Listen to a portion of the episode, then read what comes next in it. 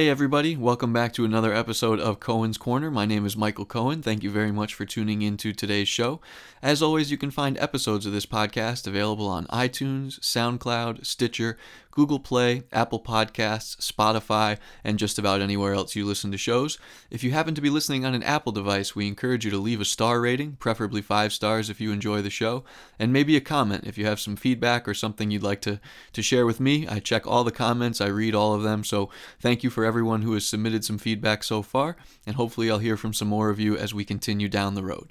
Support for Cohen's Corner is brought to you by Manscaped, the industry leader in men's below the belt grooming. Fellas, are you prepared to unveil your summer body? Manscaped is here to ensure your post quarantine body is ready for the wild. Don't be the guy at the beach with a bear rug on your chest, and if you happen to add some pounds during quarantine, the least you can do is make sure everything is smooth and hairless.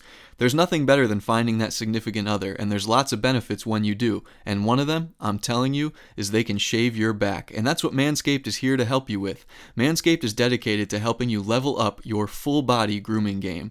They have forever changed the grooming game with their Perfect Package 3.0. The Perfect Package 3.0 kit comes with the essential Lawnmower 3.0. It's a waterproof cordless body trimmer, and there's a ton of other liquid formulations to round out your manscaping routine. This is the best trimmer on the market for those of you in need of a chest shave. This third generation trimmer features skin safe technology to reduce manscaping accidents because, well, nobody wants an accidental nipple piercing.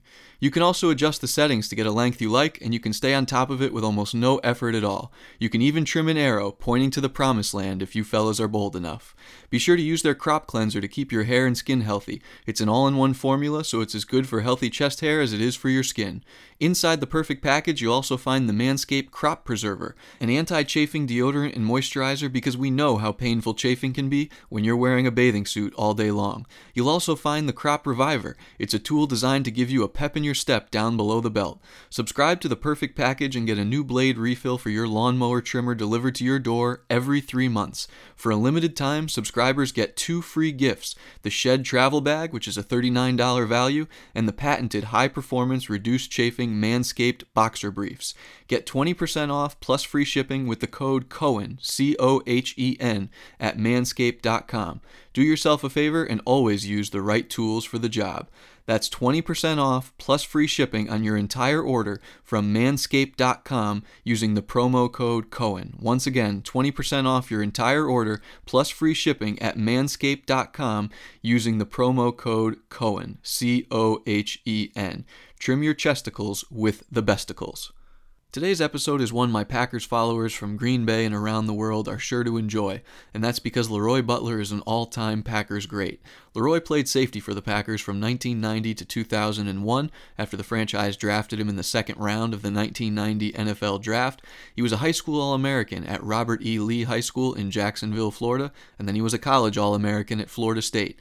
His career in the NFL only exceeded those two highs when he made the Pro Bowl four times, first in 1993, then every year from 1996 through 1998, and he was a four time first team All Pro member as well in all four of the same seasons.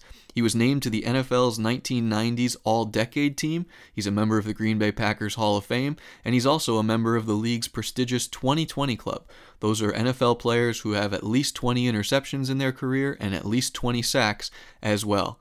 Earlier this year, he was named a finalist for the Pro Football Hall of Fame, and in my opinion, he should be inducted, and hopefully that happens in a future year because he narrowly missed out this year. And LeRoy Butler is just a fascinating individual who remains in the state of Wisconsin, helping out at Lambeau Field, being active in the organization. He's on the radio in Wisconsin a lot, and he's just a, a tremendous guy and one of the nicest players that I had the opportunity to meet in my time covering Green Bay. This podcast was particularly fascinating because we spent large parts of it talking about racism and race and everything going on in the world right now. LeRoy grew up in Jacksonville at a time when segregation was the norm. He called it, you know, so normal that nobody batted an eye, essentially. And he had some unbelievable stories to share about what that looked like as a young teenager going to high school, a school that was named Robert E. Lee High School. And so there was a lot of interesting and fascinating discussion related to the Black Lives Matter movement and everything that's happening from a social standpoint in our country right now. Of course, we talked football as well, and Leroy had me in stitches with some of his stories from inside the Packers locker room. You won't want to miss that. And overall, it was just one of the more fun episodes I've recorded so far because Leroy is, is has such a, a dynamic and infectious personality. So hopefully you guys enjoy it. I think it will be a lot of fun for you. And without further ado, here is a conversation with Leroy Butler. Well, Roy, thank you very much for taking some time to join me. I know you've been spending a lot of time with family during this quarantine and staying at home and things like that. What have the last few months been like for you guys? Well, for me, uh, having kids in a quarantine, it's pretty interesting because I was talking to my wife about this. That we normally, because we all have schedules, and we very rarely ate together at the table. Right because I'm the I'm the chef. I do all the cooking, 100. percent Me and my wife had an agreement, Mike. We had an agreement. I would do all the cooking, cleaning, pay all the bills, wash clothes, clean the house, everything domestically. Just keep the kids away from me, and I don't want to deal with none of their problems. That's our agreement, and that's the best agreement of all time. Because I got, you know, we have two teenagers in the house and my nine-year-old son so we never really ate dinner together. You know, the girls would come in. They usually, you know, order out. Somebody delivering food, or now I cook for my wife and my son every night. But the older girls, they usually get their own food. But when we were quarantined, you know, we all ate together. I thought it was cool. I mean, just talking to them. One is 17 and one is 16, so they got a lot going on. So it was great. It was great. I mean, and I had to explain to them kind of what's kind of going on because it was just so much information out there on the internet as far as the coronavirus and COVID nineteen, stuff like that. But other than that, you know, I think for the most part we did very well. A couple weeks ago, I had a, a, basketball coach on the show. He's a head coach at an HBCU in Mississippi, and he was talking about what it was like to to have you know either his own young kids or the players that he coaches uh, around him or near him or you know just conversing with him at a time when obviously the pandemic is is causing a lot of problems for people, and that's a, a lot of confusion and things as well. But you know, then the other side of that is everything that's going on in our country with Black Lives Matters and the the necessary and ongoing change um, that this country needs to make to you know better involve and better take care of African Americans. And when I was doing my research to talk to you, I was reading an article that was in Sports Illustrated back in your playing days, and you had some quotes in there about you know the city you grew up in and specifically the neighborhood you grew up in in Jacksonville. And so I'm curious for somebody who came from an environment that was overwhelmingly black that you know had some um, impoverished areas and some people that you know went down the wrong path and things. What has it been like for you, and and what have you talked about with your family and your kids in regards to everything that's happening right now in terms of social change? You know, I wanted to keep my book, uh, Leroy Butler Story. I wanted to keep it around 200 pages. It was a lot of things I left out of it because I didn't want it to be too long. But there was a few stories I left out that I was going to put in my next book about me growing up. And I've been working on it. It won't be ready for another year or so. But one of the, two stories that really brought a lot of, you know, because I grew up in the South now, Michael. This is tough now. The South, racism is just like as normal as food there. They'll walk up to you, call you N word, and if you're a white person, a black person will walk up to you, and if you say, you know, say, there's a lot of racial stuff that's always going on. So you live, that don't make it right because the Bubba Wallaces of the world, we went through that every day. Right. I saw nooses in my locker at Robert E. Lee. I went to Robert E. Lee. I remember telling my mom, I don't want to go to that school where a Confederate guy that would keep us. I don't want to go to a school like that. And my mom which was a brilliant person, of course, because she's my role model. She said, she said, it's not where you are, it's the difference that you make. And when you tell a 17 year old kid that, sometimes they'll get it, sometimes it'll go over their head because she wanted me to understand that, you know, just say Lee High School. And then she explained it to me. And then when I went back to my teachers, my teachers is we have a saying um, with your friends, you got to keep it 100. I mean, 100%, whether or not I like it or not. And my teachers, they kept it 100% with me. They said, yes, this is how it worked, this, this, this, and this. We may not go over it in history class, but yes, this is. So I used to open my locker, and I'm, wait a minute now, you got to understand something. I was the first consensus All American at Robert E. Lee High School, and I was the top 33 players of the century. So I was very well known. Everybody knew who Leroy Butler was. I don't know how people got in my locker, but they would put nooses in there. They would put Confederate flag stuff in there. You know what I did? Throw it in the garbage and keep it moving because I was used to it. Wow. I wasn't going to let them take the dignity of that because down there, there's no interracial dating. There was no like, you know, the white people ate. You know, it wasn't like segregated, but it was like segregated. Sure. In other words, like you kind of be where you are and with the people you're comfortable with. And it was tough on a young African American. I remember my mom. I have uh, three brothers. She sat us down. I was like eight, and a matter of fact, I was disabled at the time, so I wasn't doing a lot of outside stuff. But she told me, "Listen, if you go outside, I give you my number to the house. If the police pull you over, don't say a word. Say, call my mom. Don't argue with them. Don't say nothing to them because they're not going to listen. Just give them your number. Say, call my mom because they'll have phones or radios or something. Call my mom. And it was a, and the other instance that was really impactful to me that really just showed me how tough it was in Jacksonville. Good friend of mine, we were um, went down a detour. It just got dark on our way home. We were teenagers, but he had a car because he was like maybe a year older than I was. So we went down the detour, and as we were going down the detour, we stopped at a red light, and there was some um, prostitute types or street walkers or whatever you call them. They were just walking around, and so we stopped and we were like looking, of course, and my friend kind of whistled at him, you know, just to say hi or whatever. Then we drove off, and next thing you know, we got three police cars behind us. Wow.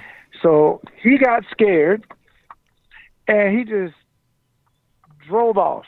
I said, "Listen, you need to stop." He's just driving. He just, I'm scared. I don't know what to do. We didn't do anything wrong. I said, well, why you running? I mean, why you, you just ran 10 red lights. So he went back to the projects. He drove back to the projects, a place where he knows, pulled over. 15 cops get out, got guns drawn right at our heads. Holy cow. And I'm gonna tell you, I'm gonna tell you how God is good. When he pulled into the apartments, the projects where I'm from, it was right around, right maybe a hundred feet from my grandmother's house. My grandmother gets out in her house coat and her slippers, got rolls in her hair. That's my grandbaby. He's never done anything wrong. What's the problem? Well, these guys was uh, we think they were trying to pick up uh prostitutes, and at the time I didn't know what that was. Right. i been old enough to. I mean, what are you talking about? I, I, and then you know, I'm just saying this to myself. But again, my mom said, "Don't talk." So my grandmother's talking to this guy. This is how I know God is good. So the police say, "Well, this young man," he pointed at me. He looked like he was asleep because I had just woke up. I just kind of because he woke me up. Look at these girls because I was asleep. And he asked me, "Were you asleep?" I said, "Yeah, I was just woke up. What's what's? I don't really understand what's going on." He said, "Well, yeah." They ran our background. Oh yeah, this kid, he just he just with wrong guy. We're gonna give you to your grandmother. Don't hang out with this guy. And my friend had a record as long. I mean, a long record, but I didn't know. I'm just trying to fit in Sure. and they took him to jail. Wow. And I've never been in trouble, but I'm t- I've never seen a gun before other than TV. Right. But that could have went real bad. But I remember what my mom said: "Don't say nothing. You just give it." And I told he said, "You got the weapons on you?" I said, "I got a piece of paper in my pocket, got my mom's name on it. Can you please call her? Then he went to cursing and saying all this stuff, whatever. But it was a, a supervisor say, listen, this kid, man, come on. You could, we know criminals. This kid is scared because I'm shaking like a leaf and I'm crying. My grandmother, who she didn't play, okay? She's from, she's from way back. She said, that's my grandson. He's never done anything wrong. I'll take him home. So I, I went home. I didn't have to go to court. I didn't have to do anything. But I, I left that story out because it was too long. Sure. So I thought I would put in the next version of my book because I think it's important, not so much for this time, but it just shows you how things can go right or wrong based on what your parents teach you. And I was just so fortunate, and I mean, that was just very impactful. The the first story you told about, you know, finding a noose in your locker or a Confederate flag, that's I mean, that's so disgusting in so many ways. I wonder, as you got older and you were able to, you know, put some more context in your life and in the world, because when this happens, you're a teenager and you're young and you don't have a lot of life experiences yet. But as you got older, did you find a, a point in time where you got angry about those things or, or really upset when you understood just how offensive and, and awful they were? Well, you know, it's when you're used to something, you kind of like look at it differently. Because my mom used to tell me that people are going to hate you just because the way that you look, and you don't control that. You have no. You just wake up. You're the color you are, and I, I said I'm confused by that because I had my only friend. That when I say friend, I don't use that term lightly. I mean friend like I trust you. Like Right. if I'm in you in my foxhole, you will not go to sleep. Type friend.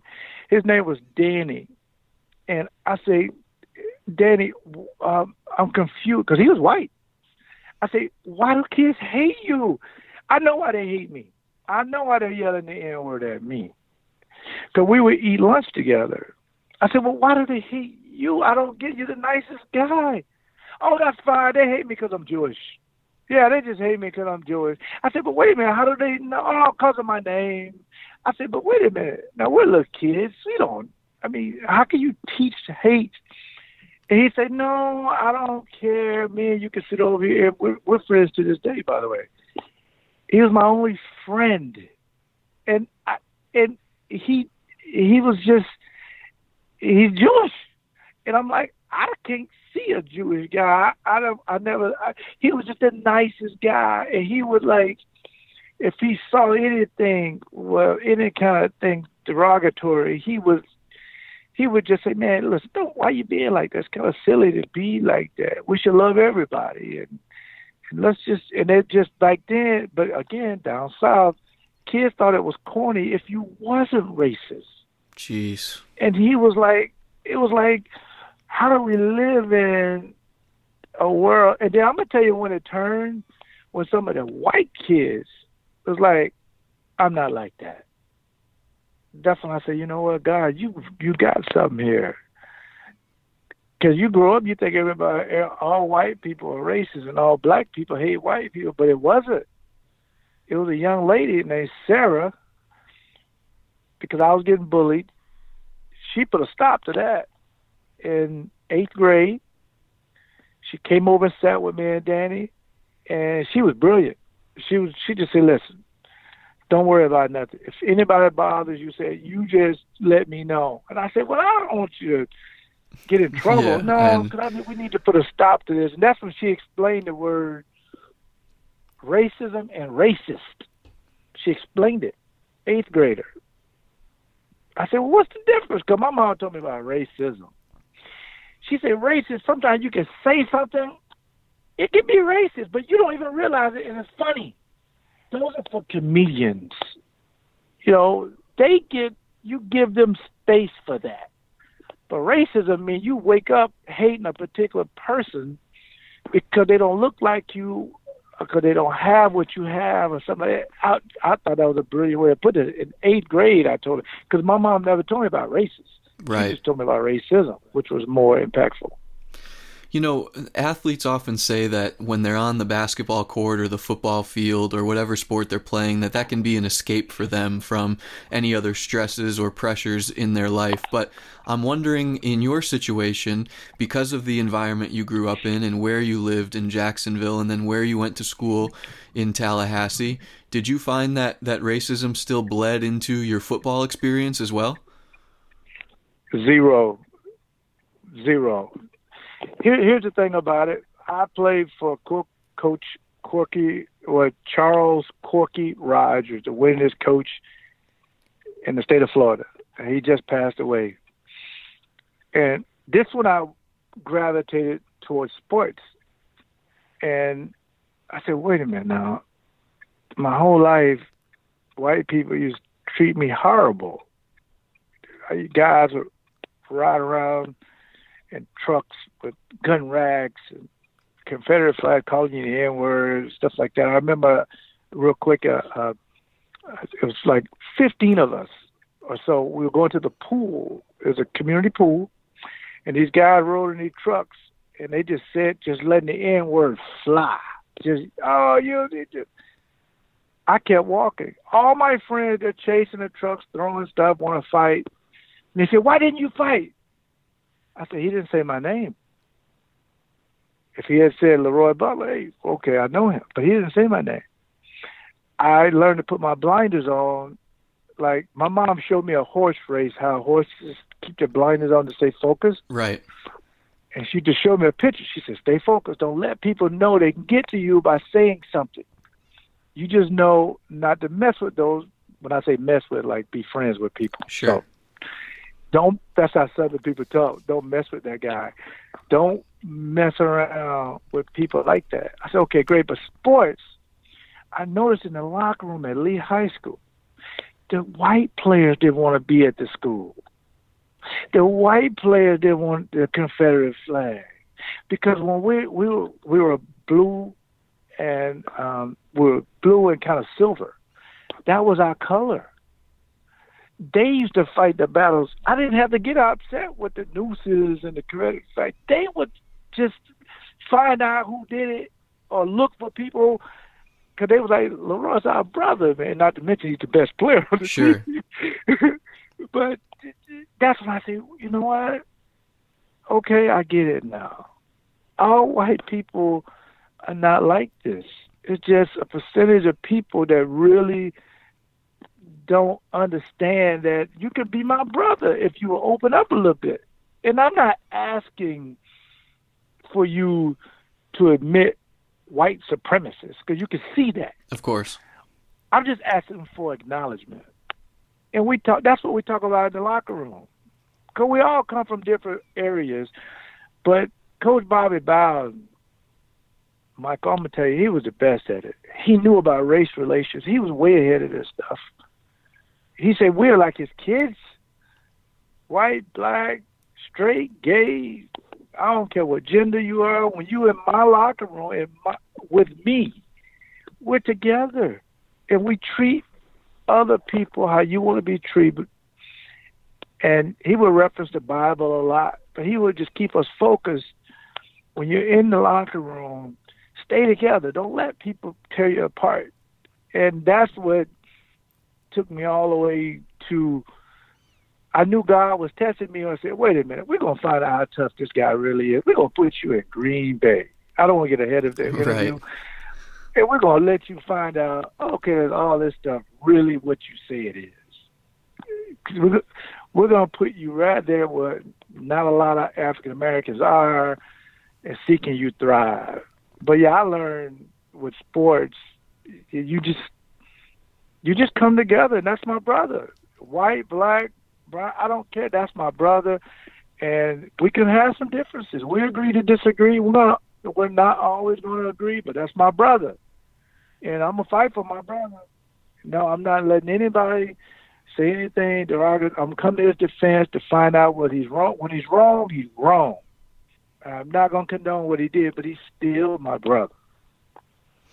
Yeah, I can understand that, and and I can see why when you're in an environment, you know, like you were at, in Tallahassee with a locker room full of guys supporting you, it it could be you know a different kind of feeling than anything you had experienced before in Jacksonville, and so I can imagine that as you started to mature and become more of an adult in college and things, that you, I don't know, did you did you kind of feel a little bit more um, did you did you feel like more relaxed and more open to the world because the people in your immediate life every day were more supportive of you? You know, that's a good question. Um, because I I wanted to find out were people going to be nice to me because I was an All American athlete. Uh, was I um, an African American? And when I got to Tallahassee, we had a school nearby um, FAMU, Florida, you know, Florida Atlantic, um, Florida A&M University. I apologize, Florida A&M University, and uh, that's the HBCU. Yep. I said I need to go over there and hang out. You know, I said this is man. I never saw like fraternities and you know, sororities, parties, and man, it was a lot of it was obviously a lot of African American there, my culture. Then I then I it dawned on me my freshman year, Florida State got the same thing. I thought it was just over at FAMU. no, Florida State got out there. See, I didn't know we had fraternities and sororities. I thought it was just at the HBCU. I I, I didn't know. They said, no, we got the same chapters and we're all together, but we have different things. That's okay, great and it was like a big mixture of, you know, just a bunch of kids, a big melting pot of kids from all over. But again, you have to remind yourself, this is the South. Okay, things are different here.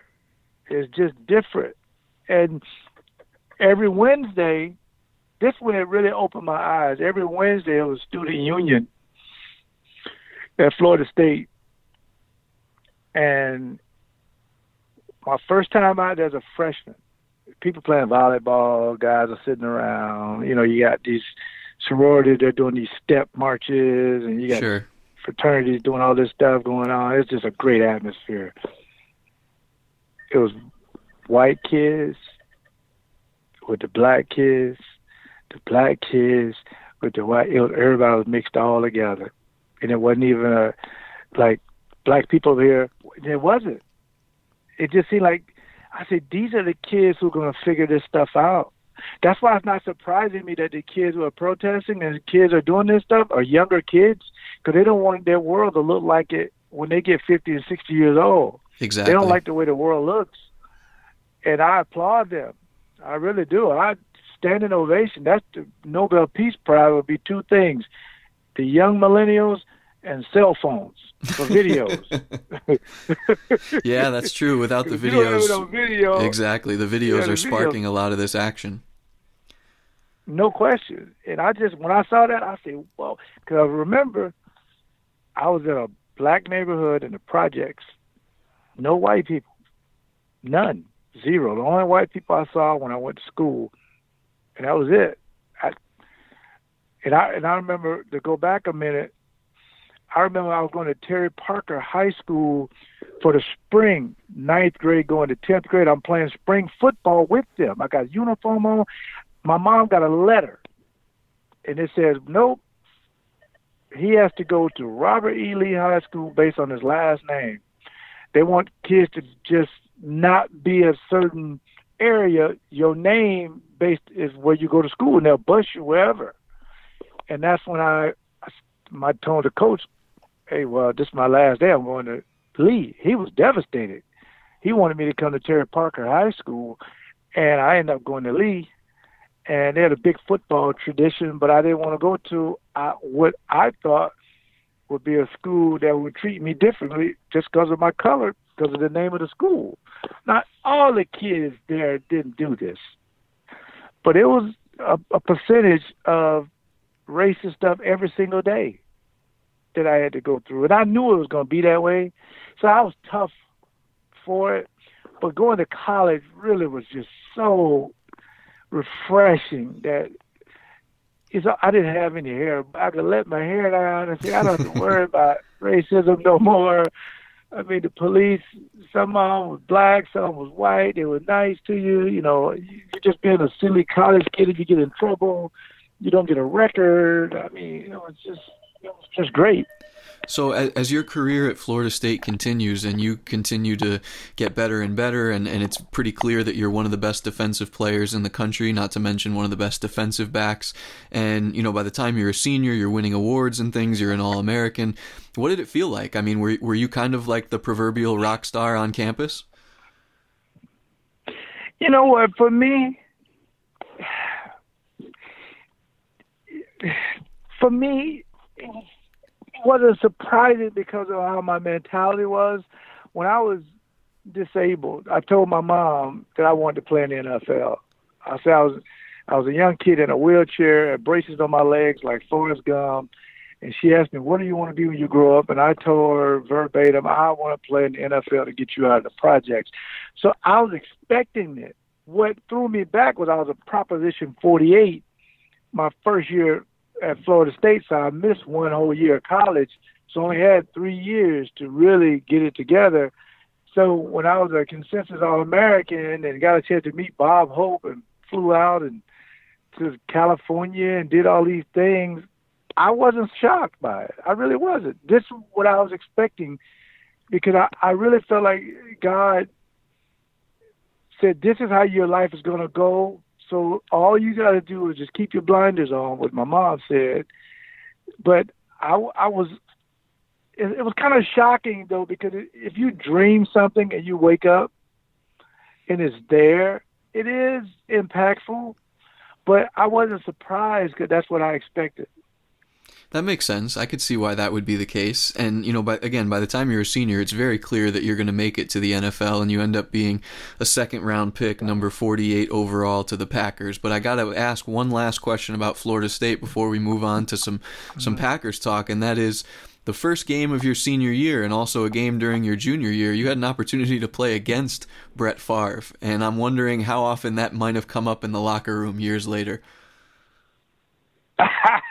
more than you know. Okay, he used to brag about that all the time. He threw a touchdown. I was blitzing off the corner, we did what we call a corner blitz, and he threw it over my head. I jumped to try to block it, and he, they scored. And oh yeah, we brought it up tons of times, tons. Oh, and that they were in black jerseys, we were in white jerseys. It was 95 degrees, and they still beat us. And oh yeah, we talked about that quite a bit. Did, did you know at the time that, that Brett Favre was going to be a good player?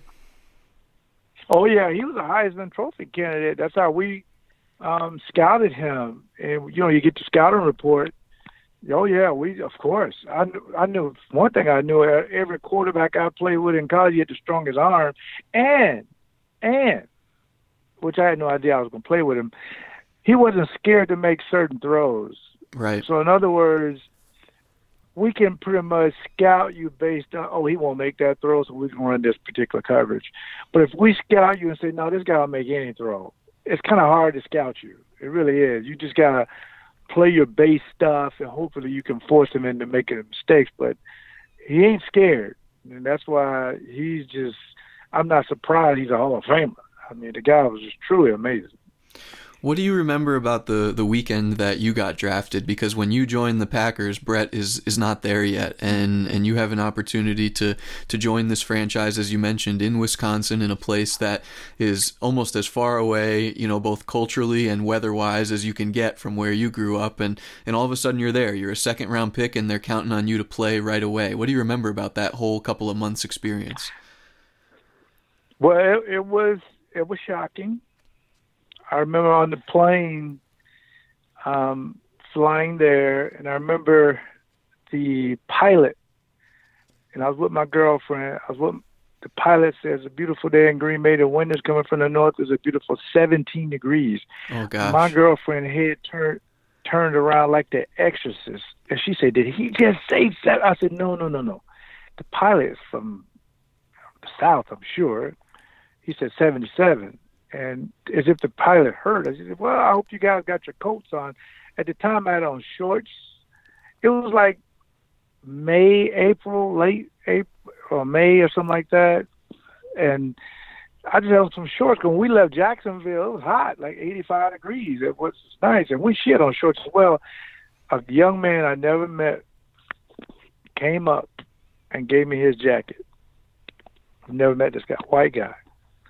Never met him before. And his wife took off her coat and gave it to my girlfriend, Packer coats. And they said, You're the second round pick, Leroy Butler. I said, Yes, sir. He said, Yeah, man, you got to get you a coat. I say, Yeah, we just came from Jacksonville. He said, I know. And he had like a short sleeve shirt on. And it didn't bother. I said, Man, these are the nicest people. And when I landed in God's country, Austin Straubel Airport, I was amazed. It was like I, I don't know, it was during the week. I think it was a thousand people there to welcome me. They had all these signs up. I say, I said to myself, do these people have jobs or what's going on? What's the big deal? I'm just a second round pick. What's the big deal?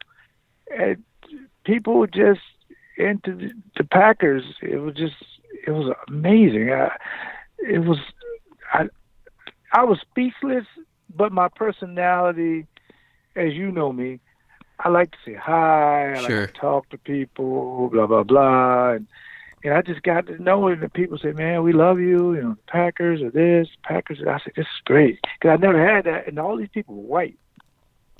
I never had that because when you at Florida State, you don't mingle with people like that Right. the students are different. That's different. But like fans, no.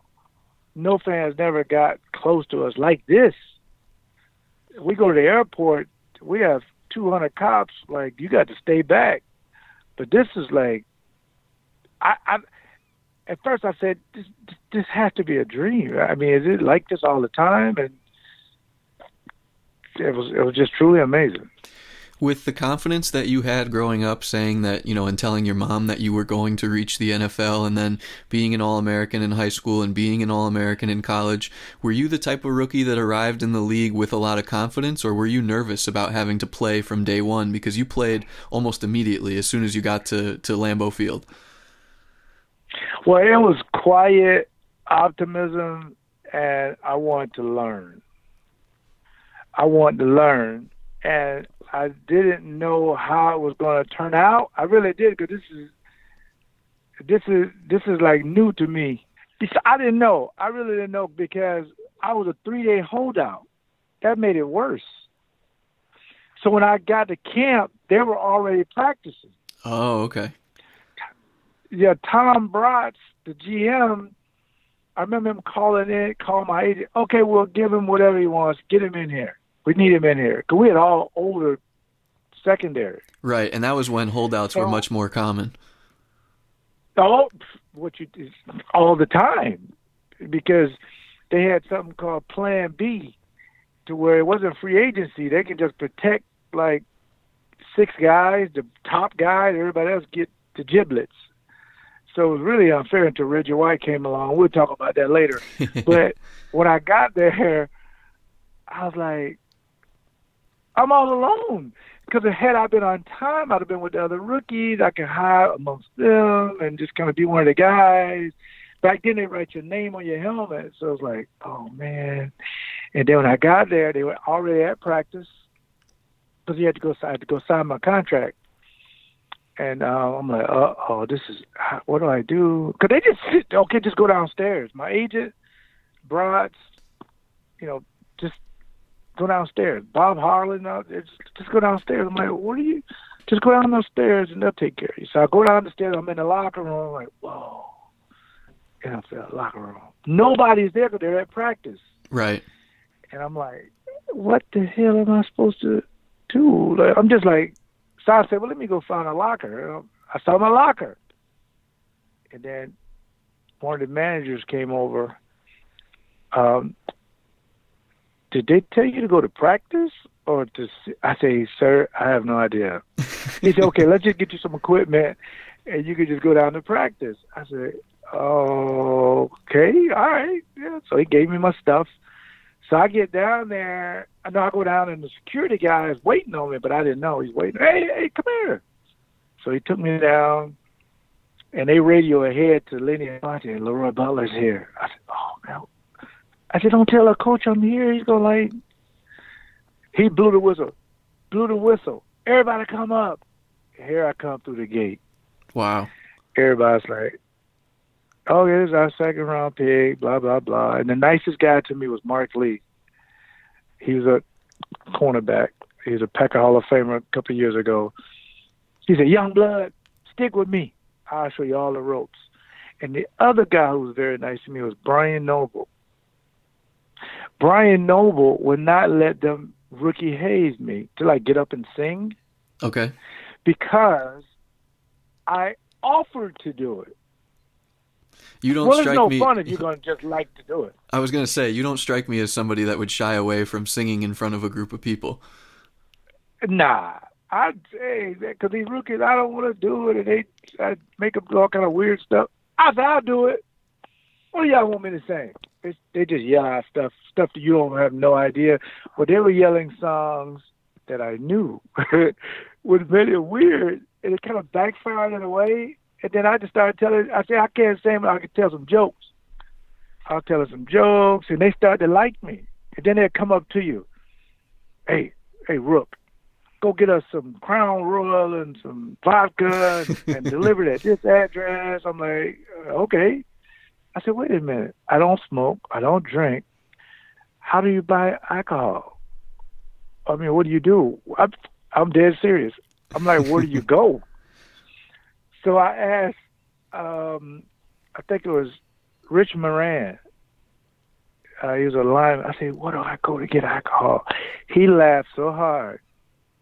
He said, you go to the liquor store. I'm like, where's that?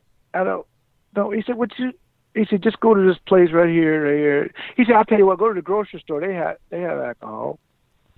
So I went to the grocery store, got some stuff for the guys, and I brought, they told me to bring like two bottles, one bottle of some Royal Crown, one bottle of uh, vodka, I think.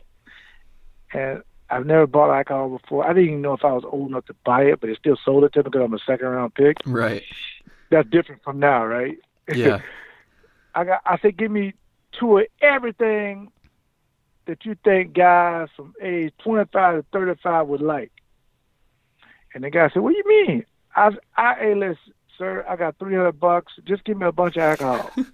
he said, "But what do they want?" I said, "Sir, I don't know. I just don't want to mess it up." They said something about some Crown and some vodka. Oh, you know, Crown Royal, blah blah. I got vodka. So I had like four bags of alcohol. I never told this story.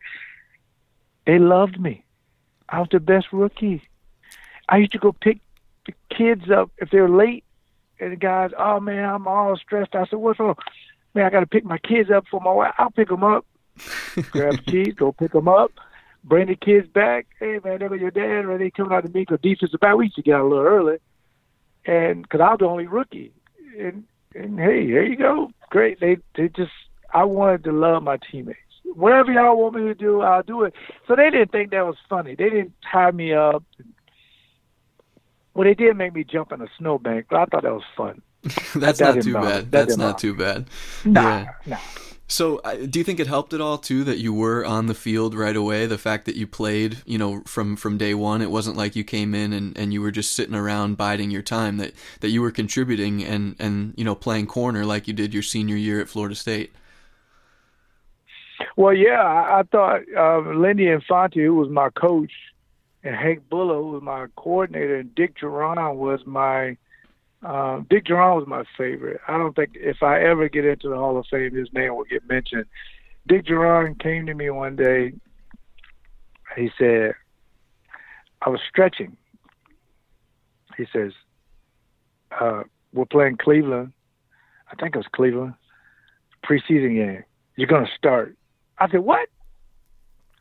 I was just a, a, a like a third down guy Right. my rookie year. You know, just when it's Nick dime and nickel, I run in dime and nickel. Okay, great. This is awesome. I played a lot, and I, I think I was like three or four intercept, three interceptions or something, which was like tied for the lead at one point.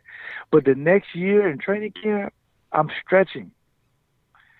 I'm thinking I don't. We got pretty much the same guys.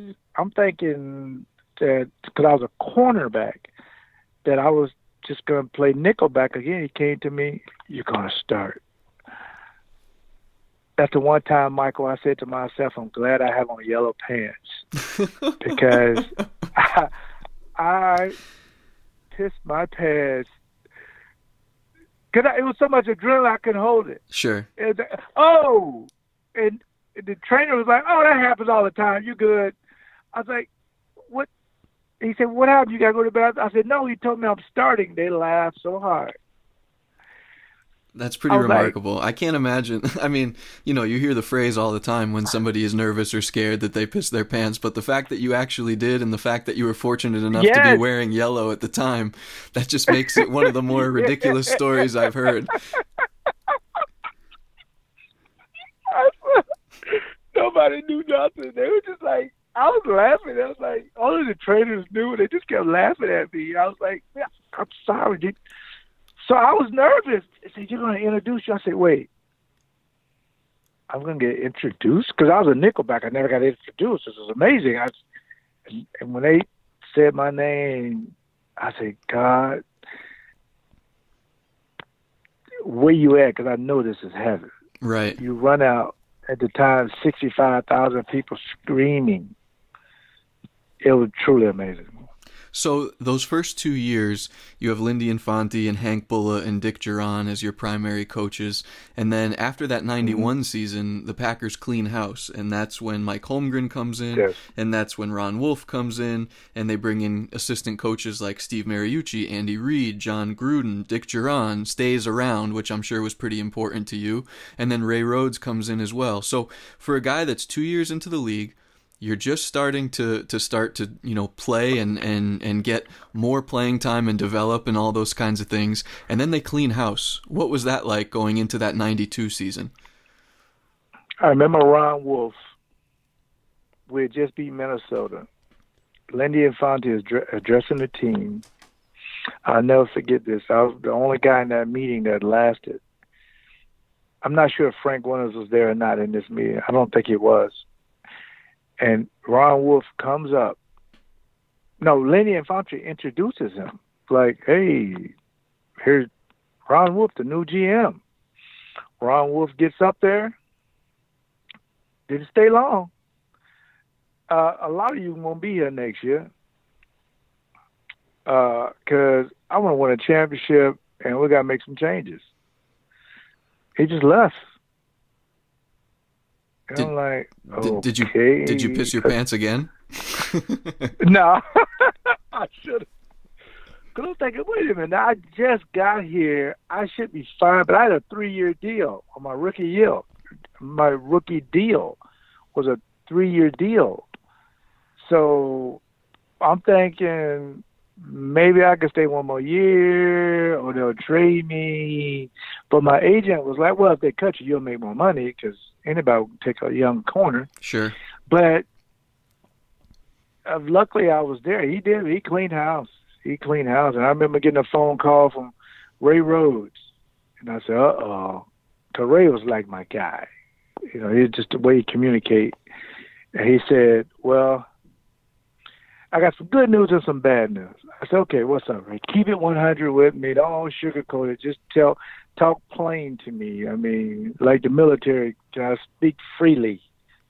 He said, well, we're going to draft Terrell Buckley with the fifth pick. I said, great. So I'm thinking in my head, me and Terrell Buckley would be the corners of the future. Right. Be awesome. He went to Florida State. Jim Thorpe winner, probably one of the most dynamic punt returners, everything. And I loved Buck. He was like, I love him. He's like my brother. Because having Edgar Bennett shortly after that was even better because those are two guys that I loved at Florida State. But he said, no, no, no. That's the bad news. I mean, he said, no, that's the good news that we're going to draft Terrell. The bad news, we want to move you to safety. I said, what, what, what? but I'm a corner. I'm 190 pounds. I can't play safety. He said, no, no, no, no. I got a vision of how I want to play you. On third down, I want you to come down and cover the third receiver or the best tight end. I said, again, I'm not big enough. Oh, no, no, it's not about size. It's just that I know you will accept the challenge and I know you're not scared. I said, okay, I'm with it. Let's go. He said, I think one day, this, this is his words, verbatim. If you do exactly what I tell you, your frame of mind, one day you'll be a Pro Bowler, All Pro, and eventually a Hall of Famer. Well, we got two of those three, and we're working on the third one. I know, right? I said, Ray, you're so full of it. I told you to keep it hundred. He looked at me because I eventually saw him. He looked at me. He wasn't. He wasn't joking. He was like, "No, I re- I, I, I gotta. I, I, I don't want big safeties anymore. I want safeties who can do everything: blitz, quarterback, and do this, interception, cover people. You know, because I don't want people to know what I'm doing when I go to my. If you always have people running in, they oh they're in dime. I can draw plays to attack it. But if I leave my base on the field, and my safety can cover their third wide receiver, I can do lots of things. And he drew up something that I was so excited, and it worked. It worked. So I was bought in. I moved to safety, and oh well. You know, one of the things that I really like about talking with you, especially when I was in Green Bay, is that you're so smart at understanding defenses and, and kind of being able to explain it to people like me who didn't play the game. And that's why anybody who is interested in the Packers or football in general should watch those X's and O's videos that you do with Tom Silverstein after Packers games because they're they're so informational and educational. And so I'm curious, at that point in time, did you still feel um, as a young player that you grasped things well enough to kind of understand it at a higher level because you were asked to do so many different things at this very young age and obviously you succeeded but you know were you confident in your ability to get the X's and O's from a from an early point in your career? That's another fantastic question that I wish more people would ask. Because when you say, "How does this guy have this talent, but it doesn't work out?" Because he doesn't grasp the system. How does this quarterback have a great arm, but he had five offensive coordinators? Why doesn't it work? You got to fit with every system because I don't care what system you put me in, I'm still all pro. And that's the way I thought. So when Hank Bullough's system was gone, Ray Rhodes' system came in, and then we had Donatell system, and then we had Bob Slowik's system.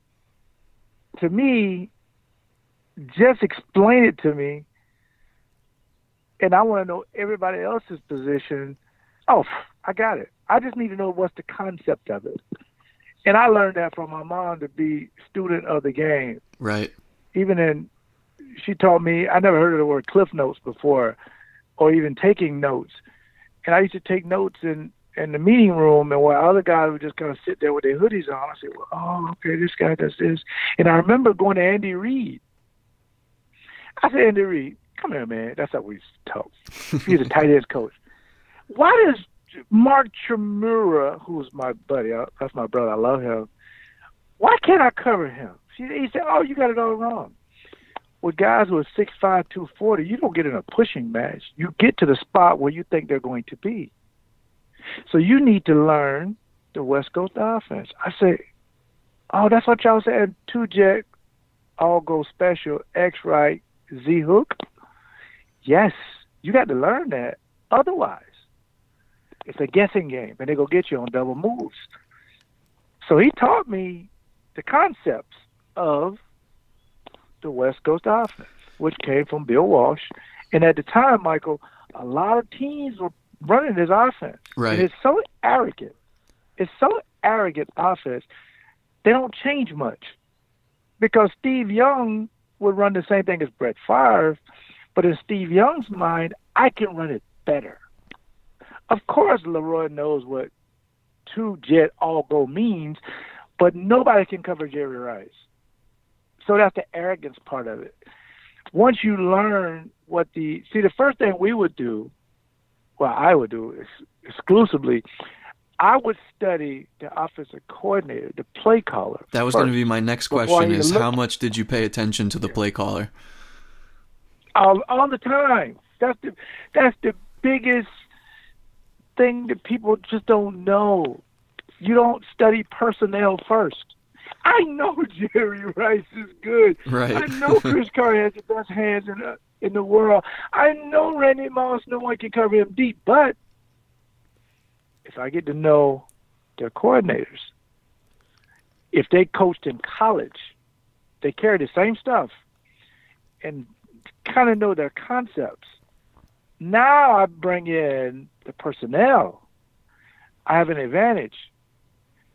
Now I just got to go out and believe and trust in my skills because again, play callers are masterful at what they do because they got they're kind of guessing in a way. Right.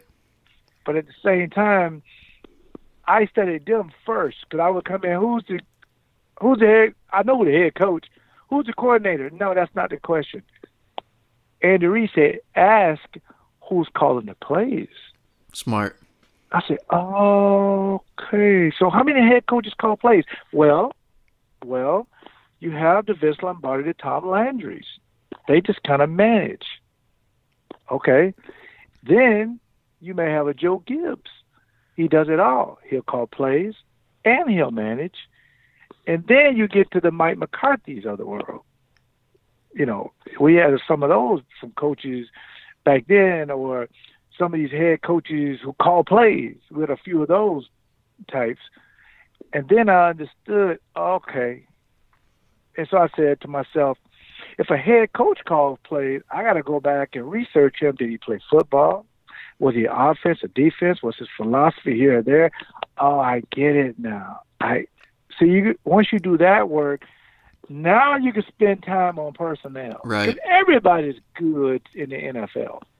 So, studying play callers and then studying personnel, I, I, can understand directly how that helped with your play in the secondary. But one of the best elements of your game is how good you were as a blitzer. And you're a member of the prestigious 2020 club with 20 career sacks and 20 interceptions.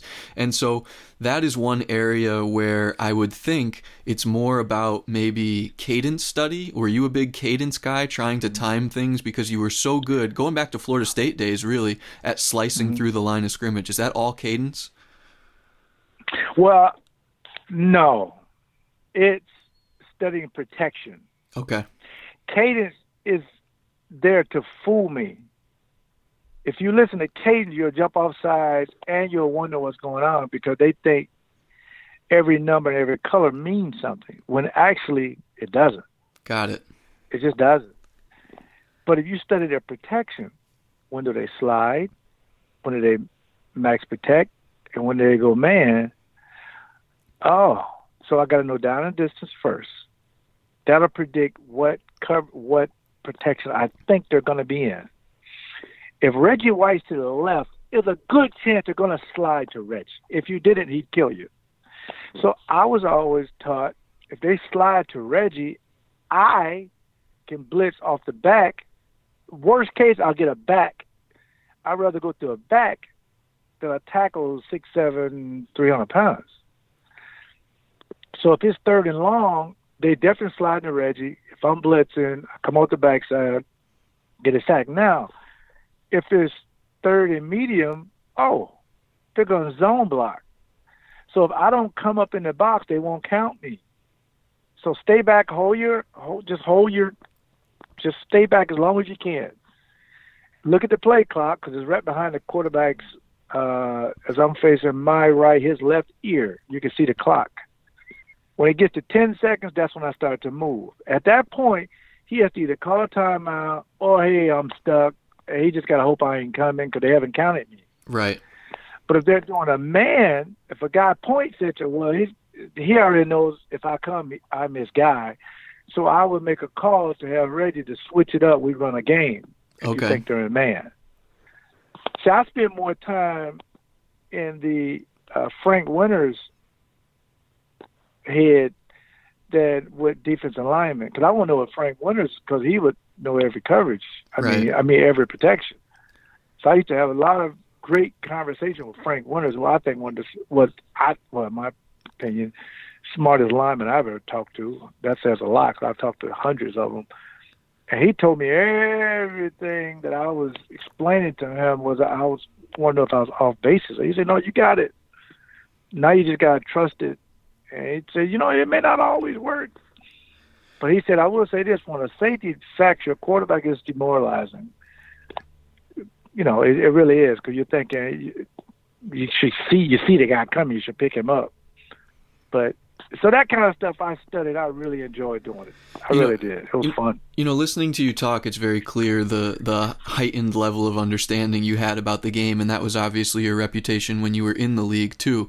Uh, if you think back to your average NFL locker room, so pick any year from your career, what percentage of guys would you say? Uh, you know, have a really good understanding of X's and O's, and what percentage of them would not be as, as smart as fans might think? Ooh, that's another good one. I would say accident. Let's just do and O's first. I would say ninety percent no and O's back of the hand. Got it. 10 percent is just talent. gotcha.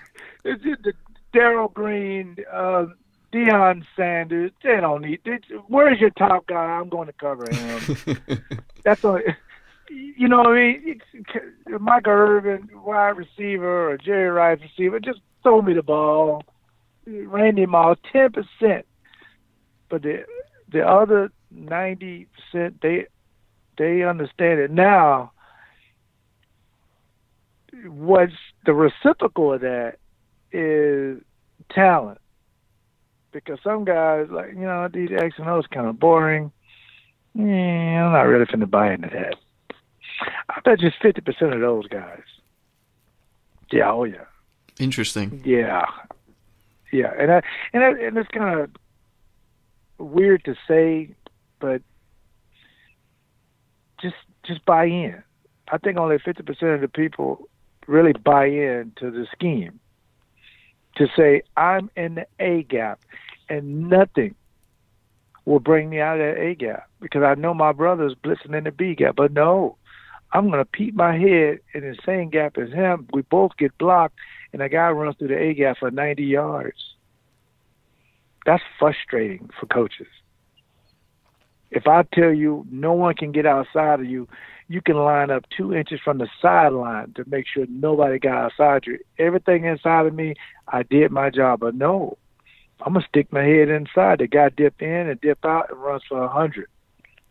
It happens.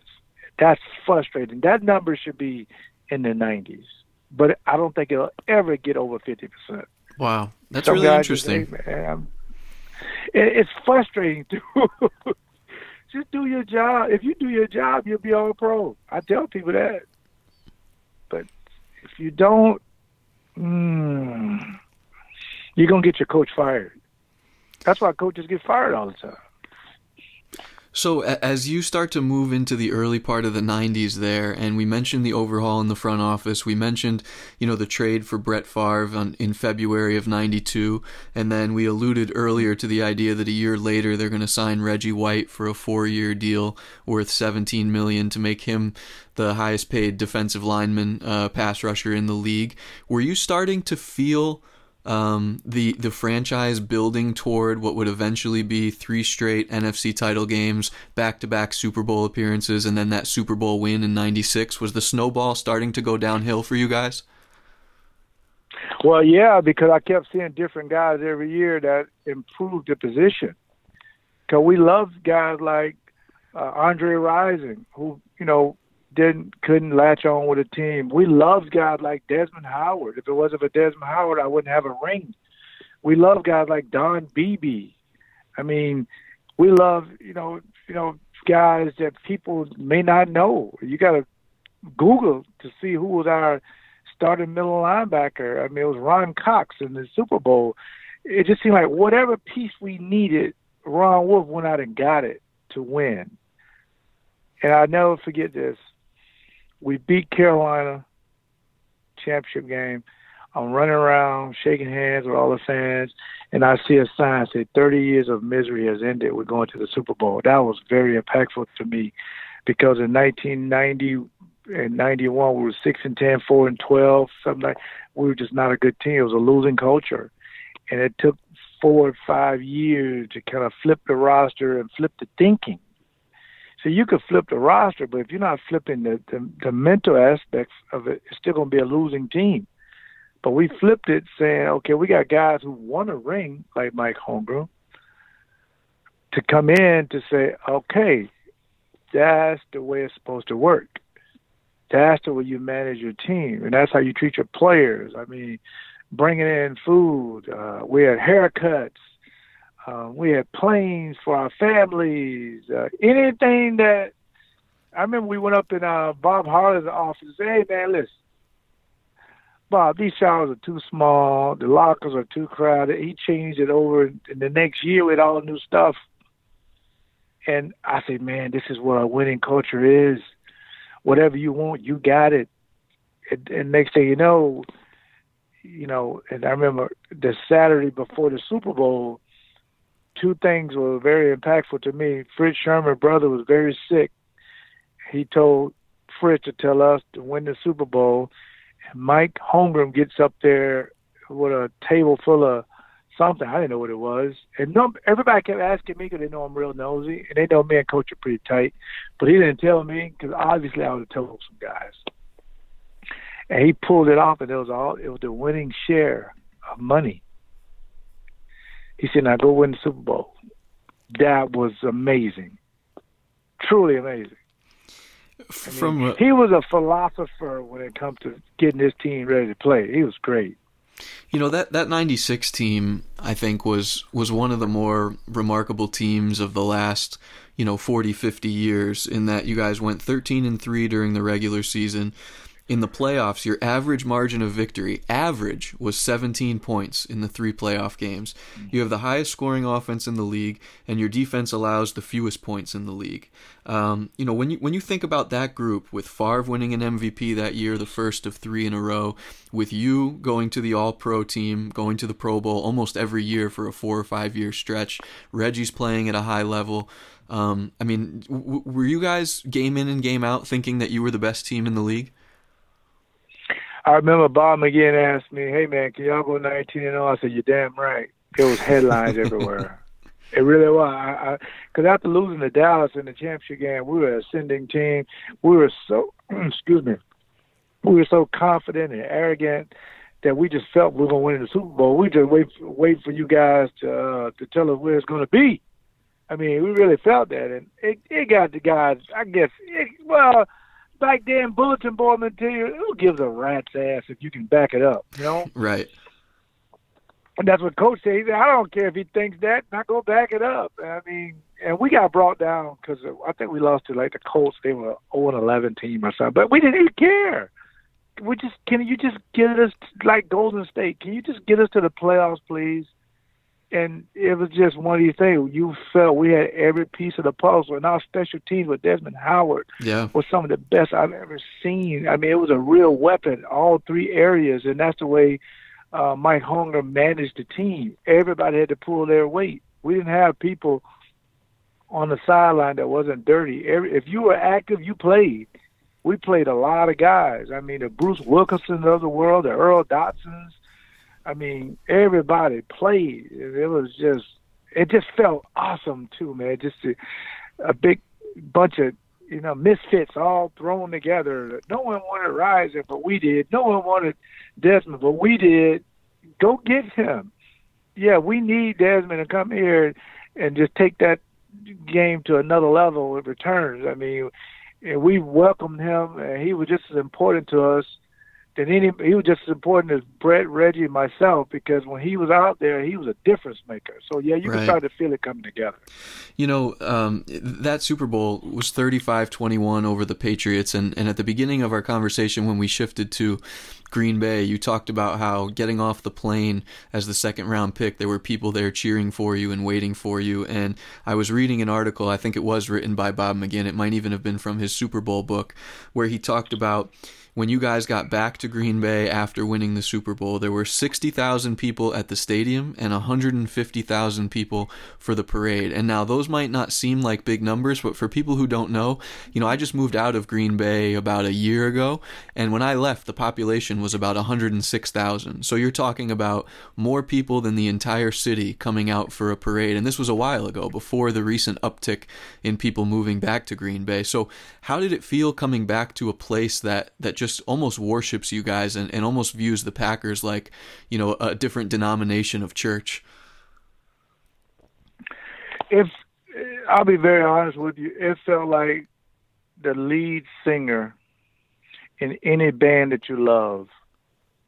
It felt like the whole entire state realized that the Packers were bad at one point, but now they were on top of the world, and the actual name Lombardi is on the trophy. And I mean, until the next year, for a whole year, we celebrated the whole year.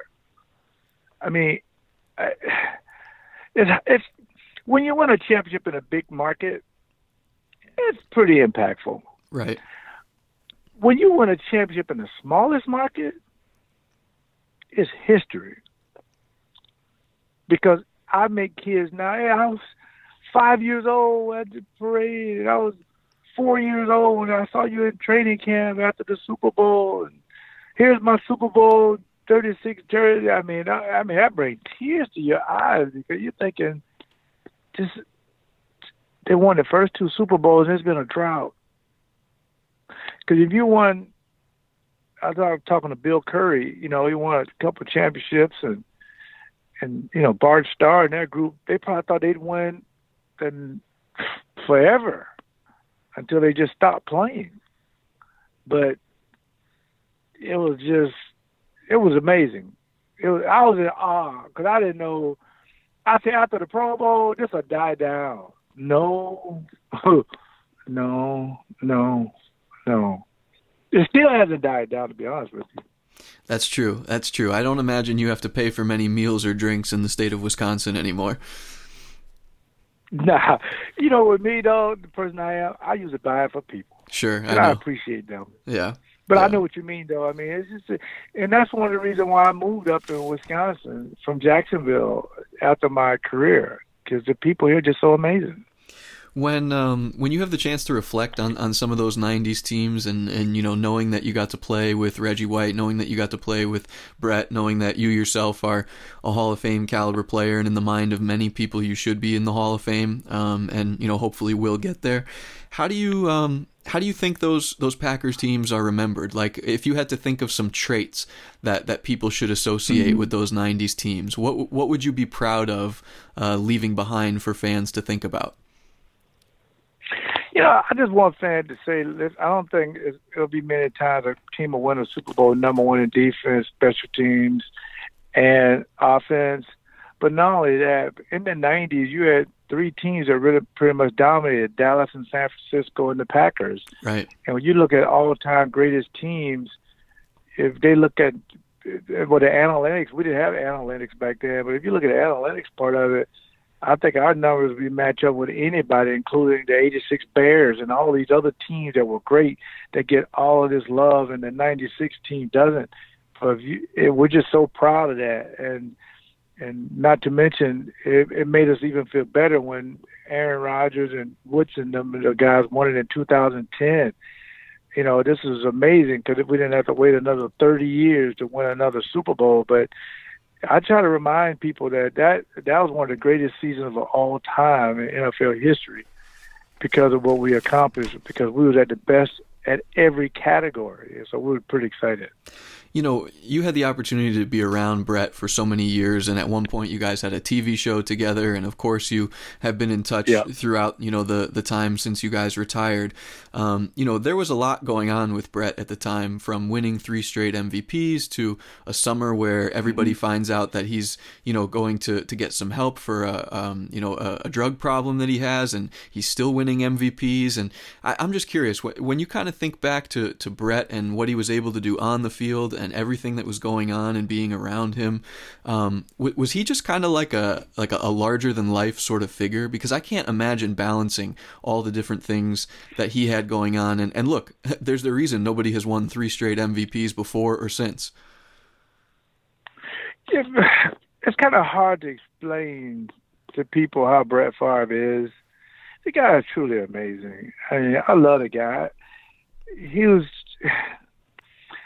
it's just I get emotional even talking about my teammates because I love them so much. But he was just I wrote a book about it with uh, Rob Reischel. It said that he was one of the best teammates, if not the best teammate of all time. This guy was just going through a lot of things, but you couldn't tell it. He would always give us his all in football. It just the guy was well flannel shirt and some jeans and just Lee, what's up, man? He's a problem solver. I mean, he's not a rah rah guy. That was Reggie White or me.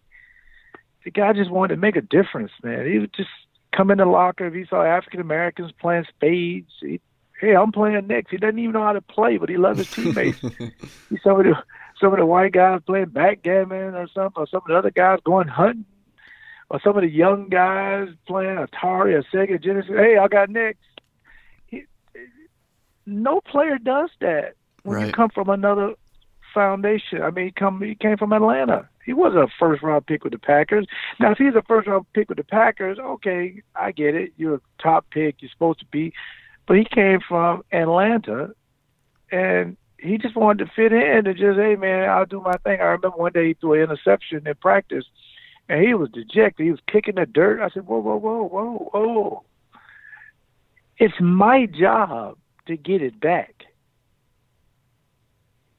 you just go let me get it back. You play the way you play. That's the only way I'm gonna feel comfortable.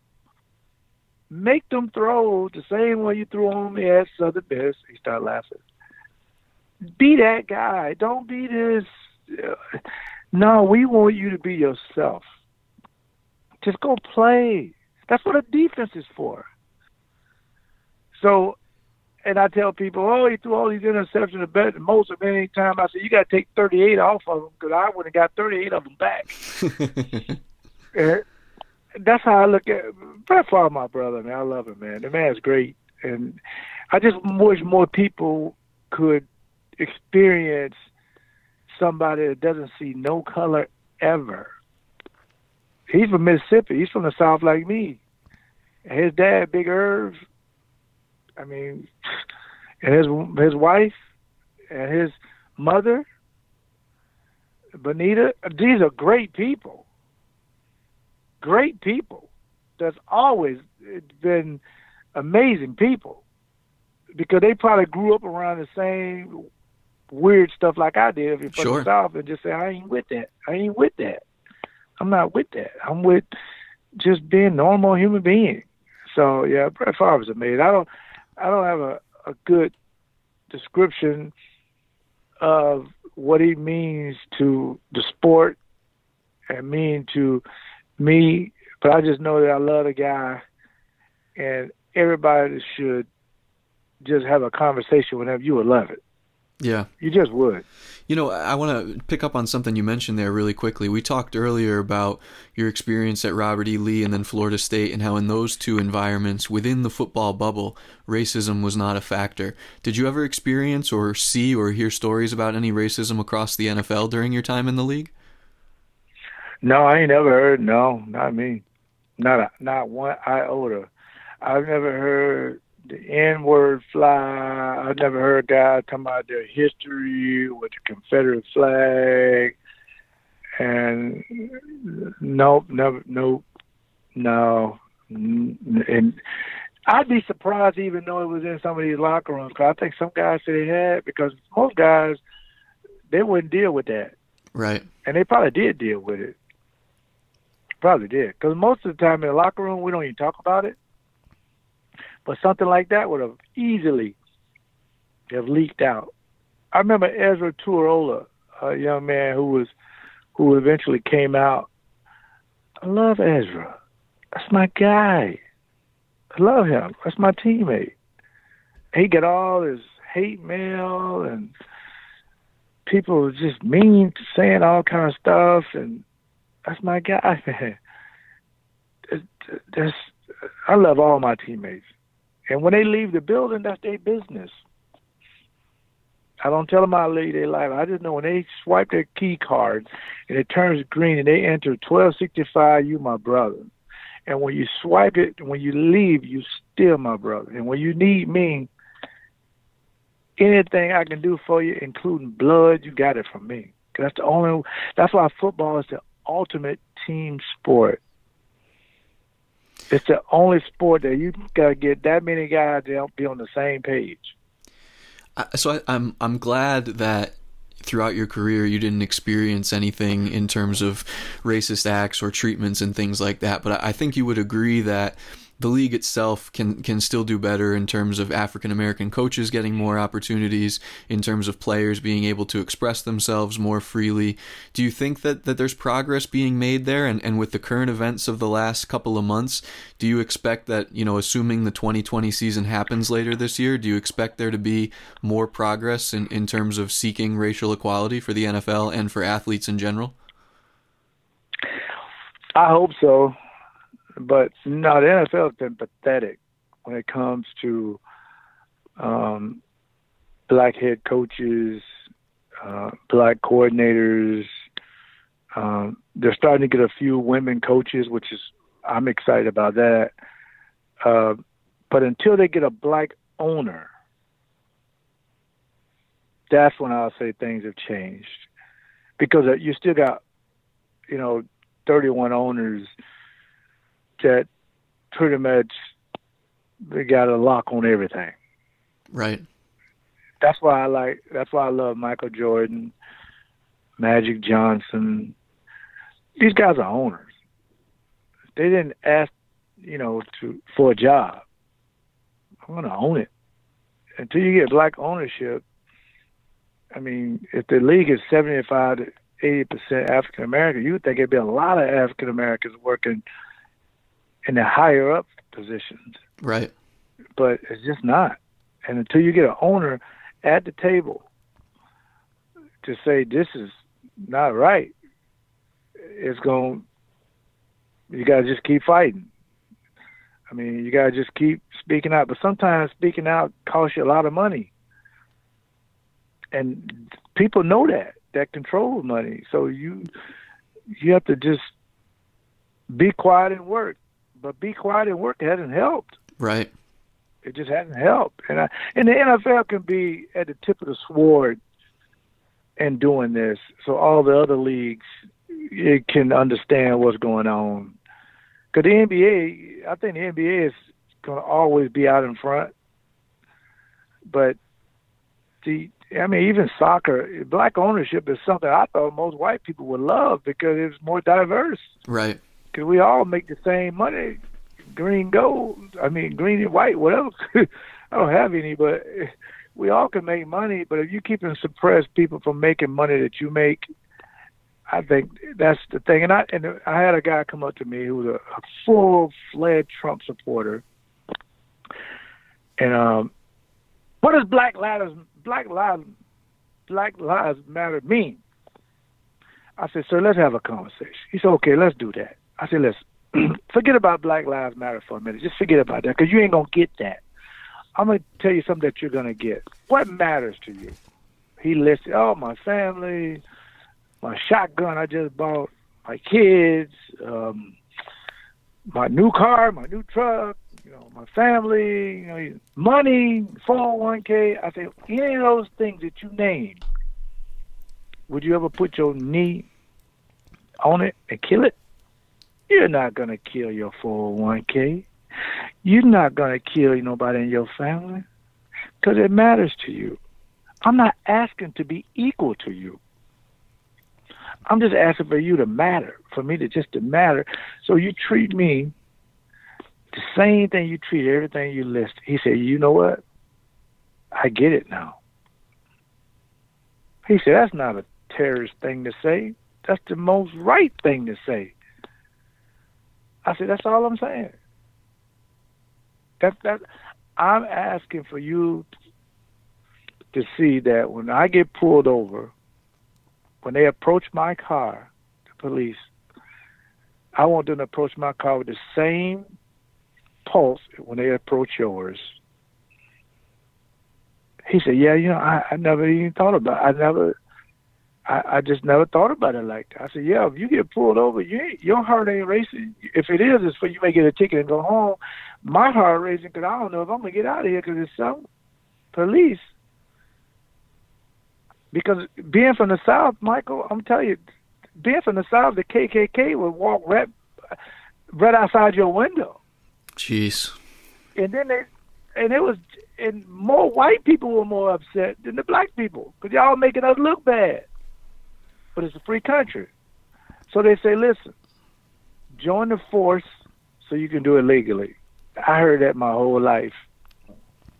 Now that don't mean all white police officers are like but the ones inside of the division, if you see this, as I would in my locker room, if I heard any white guy or black guy say anything negative or race, I step to him and correct it.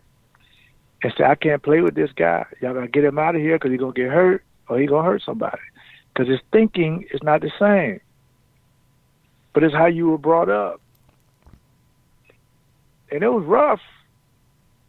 It was rough, but you know what that guy said? You know what? I, I get it now. Because he just see all these protests, and you know he's seventy eight years old, so he ain't. I mean, he, he just see a bunch of guys and they see the violence and all. I say, look past all that. Forget about all that for a minute. Just tell me what matters to you. He named 20 things. I said, just treat me just like you treat everything that you named, and we will get along great. Because he said he did tell me that his friend told him the reason why he don't like it because he think that one day he gonna wake up and the population gonna be more mixed than what he grew up, and that, that scares him. I got sick to my stomach. That's awful. I said, I wouldn't be friends with people like that. Why are you friends with? He said, Hey, I let people think I didn't want to think. I said, Yeah, but he influencing way you think. We're 13% of the country. How are we going to ever take over y'all? Why you would even think that? And even if it did happen that way, who cares? It doesn't. It doesn't matter. It, we gonna all make money. We all gonna be friends. But it's everything is politics. Cause he had a mask on, I had a mask on, and his friend yelled at him for having a mask on. I said, man, listen, I, I'm talking to you. I'm not even talking to people. If you want to talk to me, you gotta have a mask on, okay? And we're gonna talk from six feet apart. We can still talk, but everything is so political. If we did this interview a year from now, I bet you things will be changed Oh, I certainly hope so. Things will be. And I tell you, yeah, people got to vote. If you want to get rid of these monuments, uh, statues, that oppression, go vote on it. Go vote. Vote. Even if it don't go your way, at least you can sleep at night. Say, at least I voted. Right. But if you're not going to vote, I don't really want to hear your complaints because voting is free. And not only that, but the more people that have an apathetic attitude toward voting and just say, oh, I'm only one vote, it doesn't matter. Well, yeah, you are only one vote. But if hundreds and thousands of people around the country start thinking the same way, then that's what what sort of undermines the idea of the democratic process with everybody having their own voice. So you, you got to at least go out and, and do what you can because after you've pulled that lever or pushed that button or, you know, filled in that circle on your ballot, it's out of your hands. But you did what this country is allowing you to do. That's what my mom told us. She said, I remember women couldn't vote. I remember black people couldn't vote. So if you're an African American, I'm not going to tell you how to vote, but just vote. Just vote. If you're a woman, go vote. If you don't like, and then you know what else she told me real quick? My mom was smart. She wouldn't concentrate on these federal stuff. She say vote locally. Right. If you don't like these, the police or or the governor or the mayor, vote him out. Vote him out. People, their salary is tied to your taxes. I say, really? She said, yeah. She said, everybody look at the president. But you need to get to the Senate and you need to get to the House. I say, Mom, you preaching. This I was in high school. The mayor races, vote. And all my siblings, we registered to vote. As soon as we turned 18, we registered to vote. Yeah, and I'm I'm guilty of that too. And, I, I have, and we mailed in voting too. We did mail in voting. Yep. Because my two brothers was in the army. I mean, in the military. So we did mail in voting stuff when I was in Wisconsin, and it was fine. Yeah, and, and I'm guilty of, of what your mom was encouraging you, um, you know, not to do. In terms of, I get too wrapped up in the idea of the, the presidential election being the single most important way that your vote matters. But it really does make a difference when you when you can learn about some of the, the local officials and what they're going to be doing in your own state. So that's a that's a great lesson from uh, from your mom and and Leroy. I can't thank you enough for taking so much time to talk about this and for being so honest and open with some of those stories and some of your opinions. And you know, I, I really appreciated all the times you helped me in, in Green Bay. And so to be able to to keep in touch and chat now and have such a an honest dialogue was uh, was a lot of fun for me. So I hope you enjoyed it as well. Okay, my brother, I did. I really did. I really did. I really appreciate it. And I hope your podcast be one of number. Well, it will be number one when we put this out, but I hope it's something that you can make a lot of money on. You deserve it. I'm glad that you did it yourself instead of working for somebody. You're an owner now. Congratulations. So there you have it, a conversation with one of the Packers' all-time greats, safety Leroy Butler. I hope you guys laughed as hard as I did when he told the story about literally peeing his pants at practice because he was so nervous when the coaches told him he was going to start a game. Obviously, I've heard of stories about players, you know, not being able to sleep or not having an appetite. Occasionally you hear about a guy throwing up before a game, but the fact that he actually peed in his pants and the trainer saw him was unreal. I had never heard that story and I was dying laughing as soon as he told me. There were so many good stories in this episode because Leroy has an unbelievable football mind. He remains an astute observer and uh, teacher, frankly, when it comes to schematic principles and coverages and elements of a defense. You could just hear the way he talked about knowing the responsibilities of all 11 guys on defense and all 11 guys on offense. That this is a guy who has, you know, around the highest football IQ of players that you will find. And so I relied on Leroy a lot to explain coverages to me or explain principles, philosophies, and sometimes to point out things that, that I got wrong because I've never played this sport before. He's played it at the highest level, and so his insight was tremendously helpful during my time covering the Packers, especially when a new defensive system came in with Mike Pettine. And obviously, I'm extremely grateful to Leroy for being so honest and open and forthright about his experiences with racism growing up in the Jacksonville area, and then also what it's like to be an observer of everything that's happening now, you know, sort of juxtaposing it with the situations that he dealt with as a child, all the progress that is starting to be made now through this Black Lives Matter movement, all this necessary progress for our country that has for so long oppressed people that didn't deserve it. It's kind of fascinating to hear, you know, a guy who's been on both ends of the spectrum, seeing some of the progress now and, and being on the wrong end of some of those heinous and disgusting acts when he was growing up in Florida. So I'm extremely happy and extremely honored that he shared some of those things as honestly as he did on this show. It was it was really fascinating and, and really eye-opening to hear some of the things that he had to say. Of course, episodes of this podcast are available on iTunes, SoundCloud, Stitcher, Google Play, Apple Podcasts, Spotify, and just about anywhere else you listen to shows. If you happen to be listening on an Apple device, please leave us a rating, preferably five stars if you like the show, and feel free to leave a comment as well, because I do read all of them. And last but not least, don't forget, support for this program is brought to you by Manscaped, and for a limited time, you can get 20% off your entire order plus free shipping using the promo code COHEN, C O H E N, at manscaped.com. That's 20% off anything on their website plus free shipping at manscaped.com using the promo code COHEN, C O H E N. Until the next episode of this podcast, I hope you guys have a terrific rest of your day, a terrific rest of your week, and I will talk to you again soon.